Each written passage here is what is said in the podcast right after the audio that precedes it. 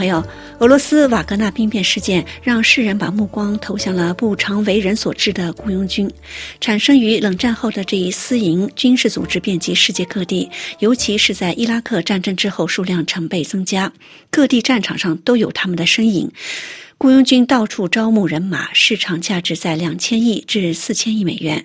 法广法语解密栏目今日就聚焦该主题，邀请法国纪录片导演和记者卡麦勒·雷杜安介绍雇佣军这一利润丰厚的战争生意。雷杜安曾有多次在战场上与雇佣军的接触，并著有相关书籍《新的战争之权》。本次节目，我们就来听听他的介绍。首先，就瓦格纳兵变事件后，普京首次承认瓦格纳武装主要由俄罗斯政府来资助。雷杜安对此说：“呃，exactement，enfin il a il a mis du temps，tout le monde savait que la Russie était derrière Wagner。他的确是花了点时间承认这一点，所有人都知道瓦格纳的背后是俄罗斯，但这次首次以官方的方式承认，这也是一个大的态度转变。普京为什么这么做？因为他需要让非洲国家放心，瓦格纳过去和现在都在非洲支持非洲国家的总统们。普京必须要宣布俄罗斯在那里支持着瓦格纳，并将继续支持瓦格纳。不同于通常的说法，即瓦格纳是在2014年俄罗斯吞并克里米亚期间出现的。雷杜安在其书中说，瓦格纳实际是诞生于叙利亚。事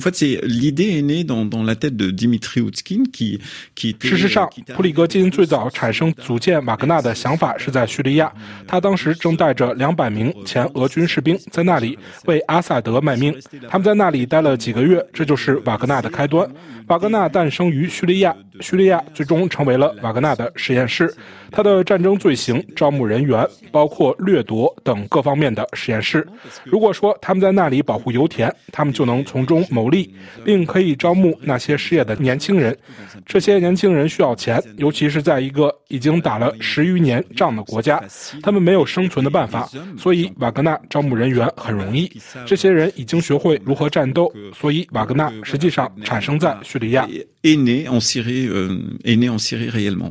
记者提到，按照克里姆林宫和普里戈金的协议，瓦格纳将继续在非洲开展行动，而该组织在非洲已根深蒂固，作用日益壮大，实际上已使得法国被迫从中非撤军。之后，马里、布基纳法索也声称让瓦格纳接替法军在那里的位置。如何解释这些非洲国家政府最终宁愿使用瓦格纳这样的私人军事公司，而不是正规军呢？雷杜安说。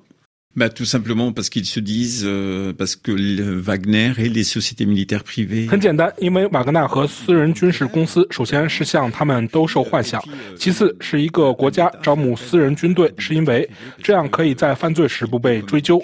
因为如果私人军事公司里有人死亡，是不会被计算的。议会民选代表对此就没有发言权。他们实际上是真的可以肆无忌惮的犯罪，因为一家私人军事公司完全可以关门或者改名而不被起诉，法院对他也没有真正直接的起诉手段。瓦格纳不是唯一的一家俄罗斯私营军事公司。对于其他的雇佣军，雷杜安介绍说。也有其他的俄罗斯私人公司，比如我在利比亚遇到的一家公司，他实际上选择了一个与瓦格纳与普里格金不同的方式。普里戈金一度很谨慎，但他也不时会希望为自己扬名、自我炫耀。尽管他从未打过一天仗，也戴着头盔、拿着枪扮成军人的样子，但还有另外一些人，他们做着与瓦格纳完全相同的事情，却更加低调。我在利比亚就见过这样的一些人。显然，这些私营军事公司被俄罗斯用作权力工具，但俄罗斯绝不是唯一这样做的国家。雷杜安书中就例举了土耳其一家与政府关系密切的私营军事公司。他介绍说：“Alors, elle s'appelle Sadat, et c'est une structure…… 这就是所称的萨达特，他的诞生源于一一位与阿尔多安关系密切的将军。”当他看到美国私营军事公司在那里经营，就想到自己也应该如法炮制一个，为什么不呢？最重要的是，在他看来，这里是十几个穆斯林国家，是保卫穆斯林、团结穆斯林国家，而这也是他的一个商业营销点。如今，这家私营军事公司已经出现在利比亚、卡塔尔等多个穆斯林国家。事实上，雷杜安经常前往利比亚，该国也是私营军事公司特别活跃的国家之一。他说，叙利亚的战争事实上是两家私营军事公司之间的作战，即瓦格纳对萨达特。然后。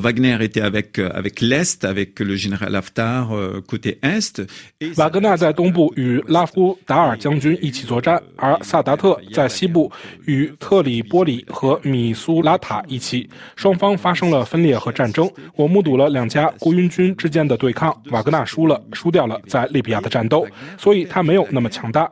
我们今天关注瓦格纳，是因为他上了新闻，是因为他发生在欧洲，但在其他地方也有非常强大的私营。军事公司，当然，他们比瓦格纳更加谨慎得多。他们绝大多数都是与国家有联系的私营军事公司。当然，官方会谨慎地避免显示这种联系。瓦格纳就是这样对待普京的，普京也是这样对待瓦格纳的。萨达特也说过。他与土耳其国家或埃尔多安没有联系，但是创建萨达特的将军是埃尔多安的密友，也曾是他的军事顾问。而归根结底，一家私人军事公司如果没有获得授权，如何能够调动军机、出售武器或者四处行动呢？因此，总是与国家有关的。而且我们还忘了中国，像中国这样一个巨大的国家，任何事情一旦发生，总要乘以十，然后再加上几个零一样。因此，我认为目前中国有一千二百家私营的军事公司。记者随后提到了骇人听闻的雇佣军招募故事：六百名苏丹年轻人被叙利亚私营军事公司招募送到利比亚作战，而他们在签就工合同时，曾以为自己只是去阿联酋打工。雷多安谈了他对该事件的跟踪。这完全是惊险小说式的，失去理智，毫无廉耻。一家在阿联酋成立的公司招募苏丹人，说要送他们去阿联酋工作赚钱。你能想象对一个苏丹年轻人来说，这意味着什么？那是他们的梦想。然而，当他们降落在那里，则是被关在军营里接受训练，然后被送上飞机，最终来到利比亚。你能想象我在那里拍摄战争时所看到的吗？一个受伤的男孩对我说：“我不知道我为什么在这里，不要杀我，我不是雇佣兵，我是苏丹人。他们把我带到这里，给了我一把枪，我开枪了，因为我必须开枪，因为有人告诉我我必须开枪。”这个故事引起了我的兴趣，我跟踪了这个男孩的故事，我真的去了苏丹寻找他的家人。这时你就会想，这不可能，这太罪恶了。而且所说的六百人是指回到苏丹的六百人，我们没有在利比亚死亡或失踪的苏丹人的确切数字。最后，记者提到了曾在巴格达犯下枪杀平民而臭名昭著的美国黑水公司。就这家私营公司在美国在伊拉克军事行动中所扮演的角色，雷杜安介绍说。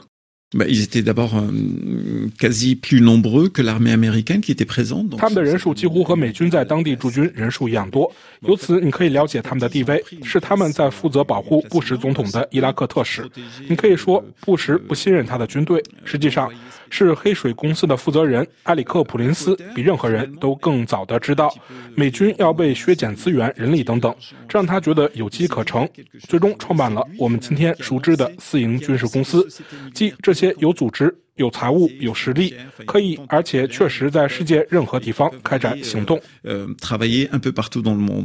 尽管普林斯在美国国会面前否认了所有对他和黑水公司在巴格达枪杀平民案的指控，但黑水公司员工之后被判处长期监禁，后在特朗普就任后获得赦免。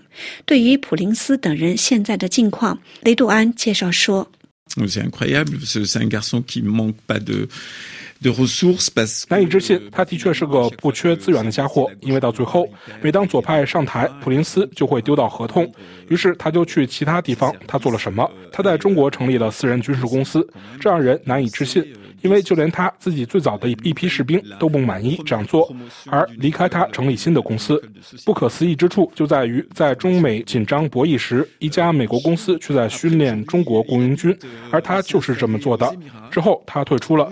事实上，普林斯声称自己从没有训练，而我有证据。他在一个视频里祝贺中国一个私人军事学校的首届毕业生。现在他住在阿联酋，为那里的王储提供咨询，尤其是继续在其他地方推销服务。他曾试图在乌克兰推销，这不可思议。但就是这样，他把武器带进利比亚，这样一个被实施武器禁运四十年的国家。曾有过相关调查，武器被走私进入利比亚，在当地改装成重型尖端武器。埃里克·普林斯就是让武器进入利比亚的人之一。最后，就是否可以对全球的私营军事公司的规模有一个量化的估计，以及针对他们的法律框架问题，雷杜安这样说。很难量化。一个 S 四美国私营军事公司宣称说有八十万人为其工作，如果和三十万人的法国军队比，这个数字已经大大超过。由此你可以想象，今天私人军事公司的实力，他们轻易的超过了正规军。而对于他们的法律约束，目前仍处于一种模糊的状态。是的，是有一个框架性的蒙特勒文件，但它并没有强制私营军事公司做任何事情，因此仍然存在模糊不清的地方。我认为这是应该尽早解决的问题。我并不是说所有的私营军事公司都犯下了战争罪行，但坦率地说，那些犯下战争罪行的公司无法被起诉。我们当今没有办法真正起诉他们。看看埃里克·普林斯，他犯下了很多罪行，但仍然逍遥法外，继续杀戮。